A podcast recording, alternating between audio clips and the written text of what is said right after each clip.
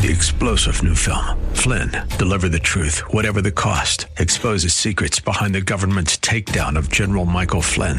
Flynn knew what the intel world had been up to. He ordered the first audit of the use of contractors. This set off alarm bells. He told the truth. He was the most dangerous person for Donald Trump to hire. They had to get rid of Flynn. Flynn, deliver the truth, whatever the cost. Available now. Watch it today. Go to salemnow.com. Salemnow.com. Welcome to Grounded and Growing in Christ. I'm Dan Rhoda, a pastor of Orland Park Christian Reformed Church, and today we are going to open the Bible together to hear from God's Word. To hear all of the messages in this series, please visit groundedandgrowingradio.com. There you can learn more about this audio ministry, and we'd love if you'd consider providing financial support by making a gift of any amount. If you're not part of the local church, Orland Park Christian Reformed Church welcomes you to worship with us this Sunday as we gather to worship and hear the Word of God proclaimed. You can learn more about our church at groundedandgrowingradio.com.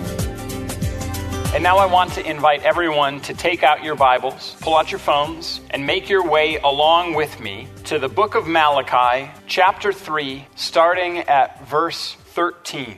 We're going to be hearing today about how God will make it right. So let's turn our attention now to God's Word, starting at Malachi 3, verse 13, reading through the end of the book.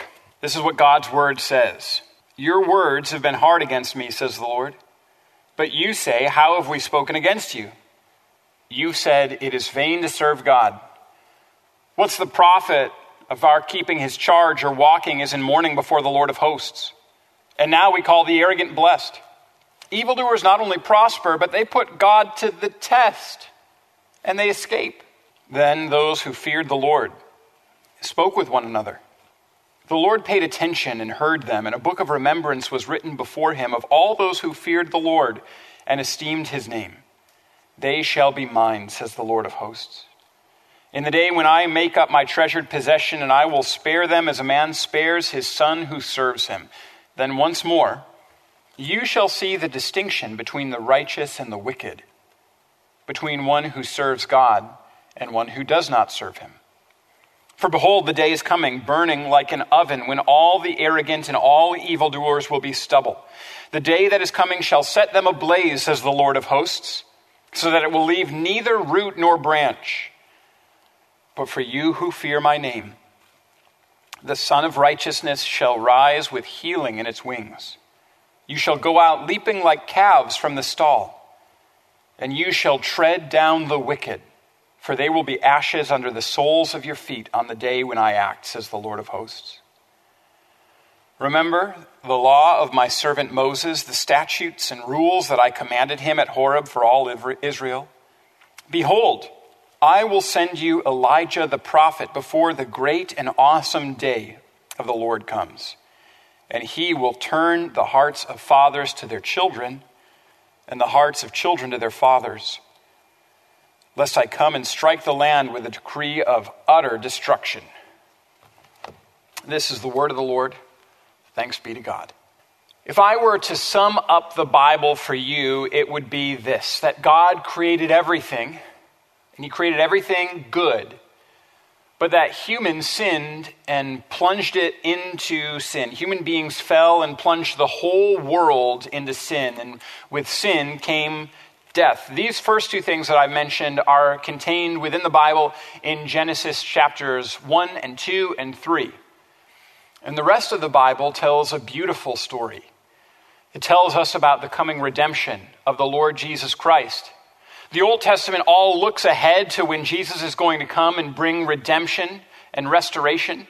The New Testament tells us about that great act of Jesus living for us, dying for us, rising again from the dead for us. The New Testament letters again and again point back to that incredible work of Jesus accomplished through his life and death and resurrection. And the New Testament then again looks ahead to what is coming when Christ Jesus returns again and makes everything right creation and then fall and then redemption and then new creation. This is a beautiful way to tell the story of the Bible. It's a beautiful way to understand the scope of this great drama, which is the scriptures. And this, of course, is a little bit of a conceptual framework for understanding what it is that the Bible teaches, but it's helpful for us to understand where we are to understand the problems that we face, and to understand the fact that God is going to make it right. And the fact that Jesus is coming to bring redemption and that Jesus will return to bring a new creation to make all things new makes sense of this passage that we are looking at right now.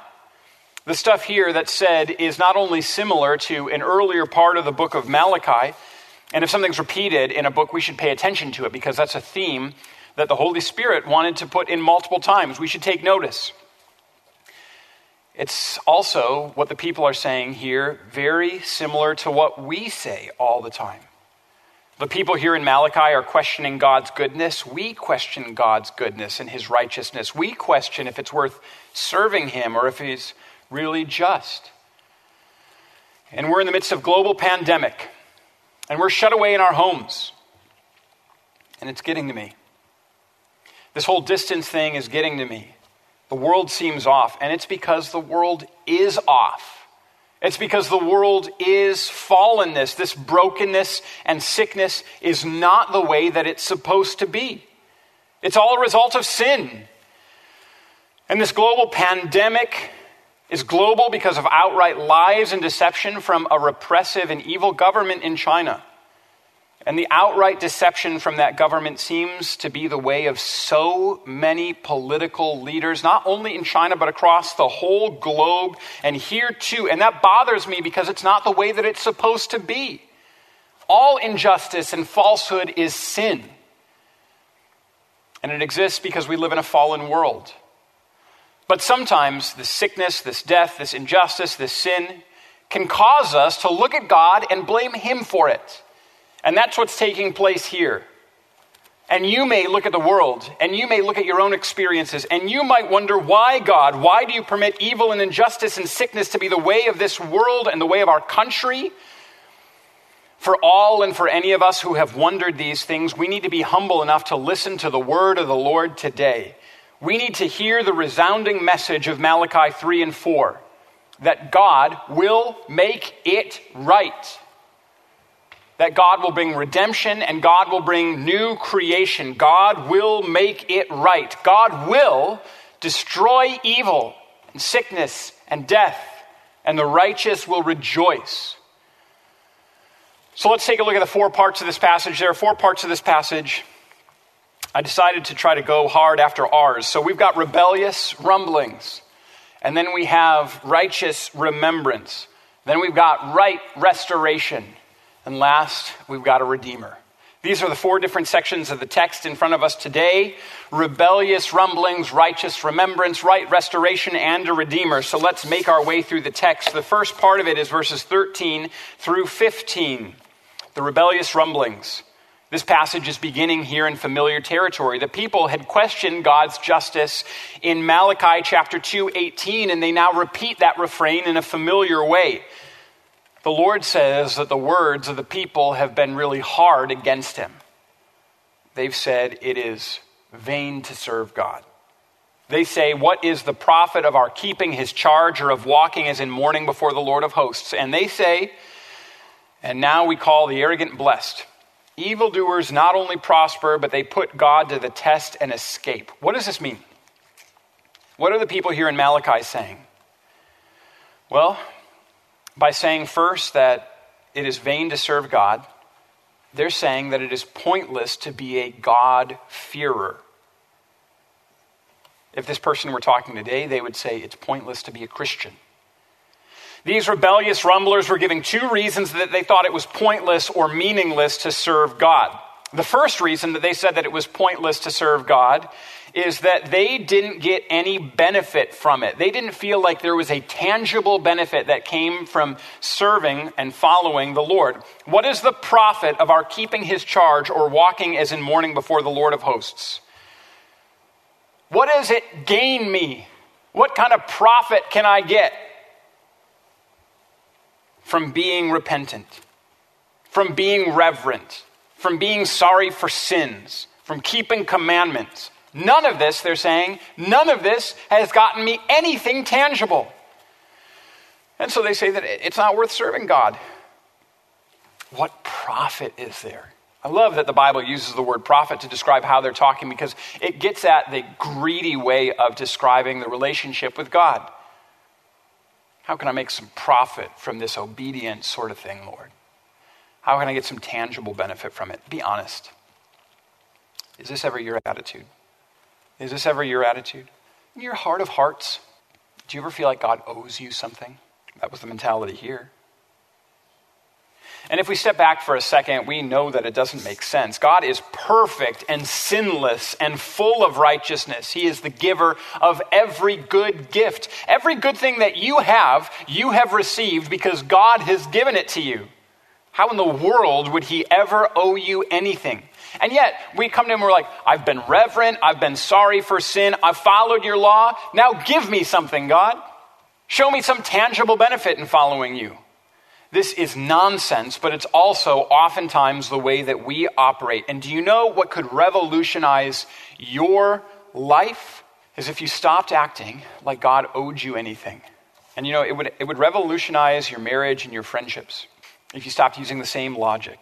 If you never insisted on your own way, if you didn't keep a record of wrongs, if you always protected and always trusted and always persevered, if you acted in love, this would revolutionize your life. If you looked at yourself as the one that was called to give, would revolutionize your life. Today's message on Grounded and Growing in Christ will continue in just a moment. To learn more about Orland Park Christian Reformed Church, to listen to other messages from our audio ministry, or to make a financial gift of any amount, please visit groundedandgrowingradio.com. That's groundedandgrowingradio.com. This audio ministry is made possible by gifts from listeners like yourself, and we greatly appreciate all those of you who continue to make it possible to share this work with listeners across Chicagoland. Now let's return to today's message.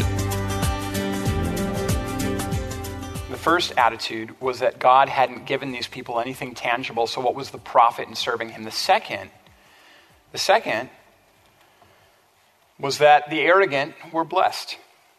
Evildoers not only prosper, but they put God to the test and escape. They say that here's what the people of Israel are saying. They're saying, not only have we not gotten anything, but all these wicked folks around here, all the arrogant people around here, these are the ones that get all the breaks.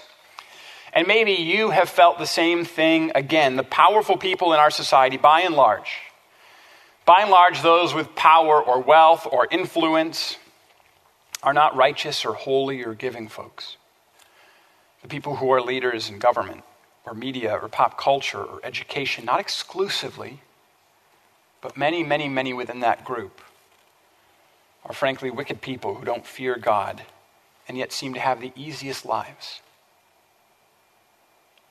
I don't know, you can see it in some of the pictures that have been posted in the midst of this pandemic. One of the things that always gets my blood boiling is when I see the pictures of the wealthy who have decided to quarantine in their yachts. Maybe you've seen some of those pictures on Facebook or Instagram. Why is it that the wicked get to ride out this devastation in a floating spa? Why do they have it easy, even in the midst of a global pandemic? I don't have it easy. My wife is in a COVID unit, she's on the front line. I have to preach to a camera, to an empty sanctuary. You see how I can do this too? You can see how I fall into this way of talking, just like these rebellious folks here in Malachi chapter 3. This is not the way of the righteous. And verses 16 to 18 tell us what the righteous do the righteous and the remembrance that they receive. There's a difference here from what happened in Malachi 2, verse 18. In Malachi 2, 18, the whole of Israel is, is said to say, Where is the God of justice? Here, something different has happened. There's a righteous group that comes together, and they speak to each other. This time, there is a, a righteous group that doesn't join with the people who are questioning God's justice. This is the difference from chapter 2. Here, there is a fruitful and a faithful remnant that has perhaps responded to the call to repent that has been going out from Malachi throughout this book from the messenger of the Lord. These people instead don't drag God's name through the mud. They don't question his justice. They don't talk about what God owes them. Instead, they speak with one another, refusing to defame the name of the Lord. And here is what is beautiful. Here's what's amazing God hears them. And God writes their name in a book of remembrance. And the Lord says, They shall be mine.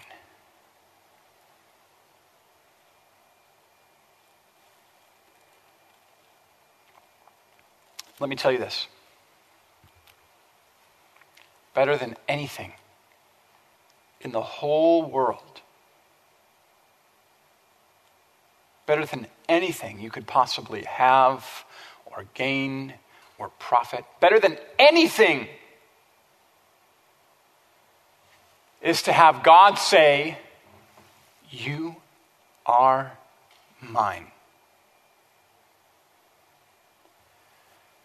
Better than anything else in the world is to have God write your name in his book of remembrance. And I want to say something. I want to speak this word to all of you Christians that are watching and maybe weary and burdened right now. I want to remind you of something that is so easy for us to forget. I want to remind you that if you belong to the Lord Jesus Christ, you have the greatest thing in the universe. You're known by God and you're remembered by Him, and your name is in His book of life. There's no pandemic that can change that reality. There's no evil or injustice that can blot your name from the book of the Lamb. There's nothing, there's no power in the universe that can separate you from the love of God in Christ Jesus our Lord. And the greatest thing that you could possibly experience is to be known by God and to have Him say, That one is mine. And that is what He says to you this morning. As you read the text of Scripture here, if you are a God-fearer, if you are a person who fears the Lord, then you should hear the words of the Bible as the Lord speaking over you these beautiful words. They are mine. They shall be mine. You are God's. And no one, no one will ever be able to take you out of his hand. And let me tell you the worst thing in the world. The worst thing in the world is to not belong to God, to not have your name in his book To belong to God is better than health, it's better than wealth, it's better than family or fame, it's better than a good job or a nice car or a good name. Better than any of that is to hear God say, You are mine. You are mine. And you know that that book, that book of remembrance that's talked about here in Malachi chapter 3, that is referenced in other parts of the scriptures as well. You probably remember in Revelation chapter 20, verses 11 through 15, there is talk about that book of remembrance. And let me read to you from Revelation chapter 20, 11 to 15. Then I saw a great white throne and him who was seated on it. From his presence, the earth and the sky fled away, and no place was found for them. And I saw the dead, great and small, standing before the throne, and the books were open. Then another book was opened, which was the book of life. And the dead were judged by what was written in the books, according to what they had done. And the sea gave up their dead who were in it. Death and Hades gave up the dead who were in them, and they were judged, each of them according to what they had done. Then death and Hades were thrown into the lake of fire. This is the second death. And if anyone's name was not found written in the book of life, he was thrown into the lake of fire. This is why God says that there will be a distinction between the righteous and the one who does not serve him, because God is the judge of history. And present position does not determine future reality. The present success of the wicked and the arrogant does not determine the future reality of the wicked or the arrogant. God determines history. There can be a lot of talk about being on the right side of history, but history is determined in the long view about who's written in that book of remembrance.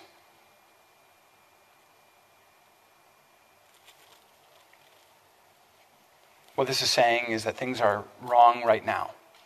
Right now is the time where the wicked and the arrogant and the evil seem to succeed. Right now is the time where death and sickness reign. But it will not always be so. God will make it right. God will make it right.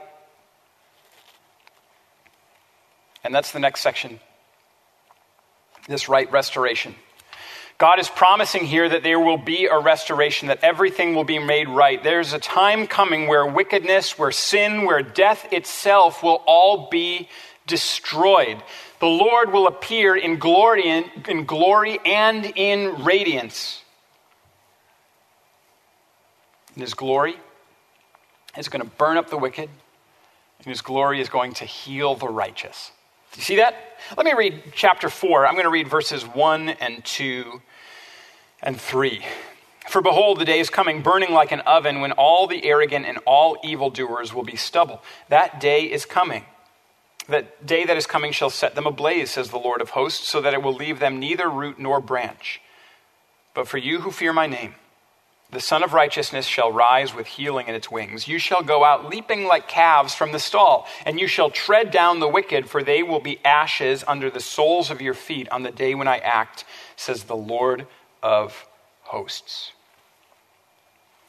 The Lord here in this section of Scripture is likened to a great furnace, a great oven, and to the sun.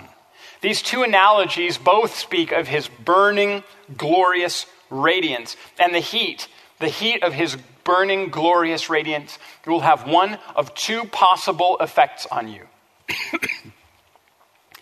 if you are wicked and you come into God's into contact with God's glory, it will destroy you. And if you are righteous and you come into contact with God's glory, it will heal you.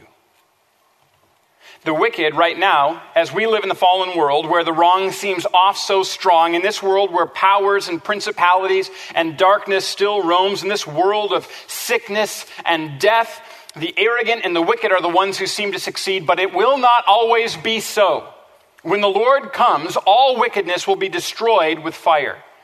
And this is what the book of Revelation talks about as well. When I talked about the book of remembrance, death and Hades will be thrown into the lake of fire, along with all of those that haven't had their names written in the book of life. But look at what happens to the righteous. The Sun of Righteousness shall rise with healing in his wings, the same burning glory, which is destruction for all of those who are wicked and arrogant. This same burning glory, when it comes to those who trust in the Lord, is healing for you who trust in the Lord, when Jesus returns, his glory will heal you. All of the blows that you took from turning the other cheek, all the humiliation that you experienced from taking the lowliest position, all the strain that you've experienced from giving until it hurts, all the scars that you've borne from the arrogant or evildoers, all the persecution that the martyrs have faced as they were faithful to death all of it will be healed by the Son of Righteousness. God will make everything right. And you'll rejoice. Maybe you've seen a calf let out of its stall into the open air, and maybe you've seen it leaping for joy. That's what Malachi here says that you and I will do who fear the Lord. You shall go out leaping like calves from the stall. As a part of my preparations for this sermon, I found myself uh, going down, you know, one of those kind of YouTube tunnels, right, where I was watching videos of calves being leapt, let out of stalls and leaping for joy as they were brought out. It's really an amazing thing to watch. You can tell that they are so overwhelmed with the privilege of being out of that small stall and in the glory of creation. They just start bounding and leaping about. That's going to be you and me when, when we see our Savior. That's pretty amazing. You'll be so overwhelmed with the greatness of God and with the glory of Christ Jesus, our Redeemer, that you won't be able to keep it inside. You are going to dance and jump and shout and sing. Now, I know, I know all of you. I know myself. I know the tendency is not towards dancing or jumping or shouting. Not, not so much in this congregation. not in my own art. I, you know, I'm one of those staid personalities that has a hard time at least when other people are watching, dancing or jumping or shouting or singing. But let me tell you this when I see Jesus, when you see Jesus, when all of you who fear the Lord see Jesus, you're going to jump and shout and dance. Whew, I can't wait to see it. I can't wait to see when Jesus comes. And all of Orland Park CRC gets up and starts shouting and jumping and dancing, along with all of those that trust in Jesus all throughout the world, all throughout time. When you see the great glory of the one whose righteousness and glory heals you, you're going to dance and jump.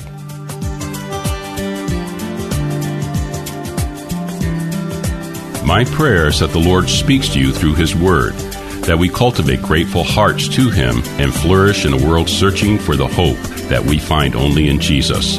To hear more about gratitude, to learn about Orland Park Christian Reformed Church, or to support our work preaching the Bible on AM 1160 through this audio ministry, visit us today at groundedandgrowingradio.com. I'm Pastor Dan Rhoda, and on behalf of the Orland Park Christian Reformed Church, we want to thank you for your support and partnership in proclaiming the Bible here on AM 1160. If you're not part of a local church, Orland Park Christian Reformed Church welcomes you to worship with us this Sunday. You can find all the details online at groundedandgrowingradio.com. Thanks again for joining us, and until next time, may God bless you. Grounded and Growing in Christ can be heard weekdays at 2 p.m. on AM 1160. I'm Derek Buikema, pastor of Orland Park Christian Reformed Church. This month we're focusing on the topic of gratitude throughout the Bible, exploring how God has instructed us to flourish in the world with hearts grateful and thankful to God. If you're not a part of a local church, Orland Park Christian Reformed Church welcomes you to worship with us this Sunday as we gather to worship and hear the Word of God proclaimed. You can learn more about our church at groundedandgrowingradio.com. Three star general Michael J. Flynn, head of the Pentagon Intelligence Agency, knew all the government's dirty secrets. He was one of the most respected generals in the military. Flynn knew what the intel world had been up to, he understood its funding. He ordered the first audit of the use of contractors. This set off alarm bells. The explosive new documentary, Flynn, Deliver the Truth, Whatever the Cost, and covers the facts behind this scandal. Flynn told the truth. He was the most dangerous person for Donald Trump to hire. I find out the worst enemy that I'm going to face in my life is right here in America. They took my assessment and they wanted me to change it. And I was like, I'm not changing it. They had to get rid of Flynn. With in depth interviews, archival footage, and never before seen personal records of the man behind the headlines. I just felt like I was drowning. Flynn, deliver the truth, whatever the cost. Available now. Watch it today. Go to salemnow.com. Salemnow.com.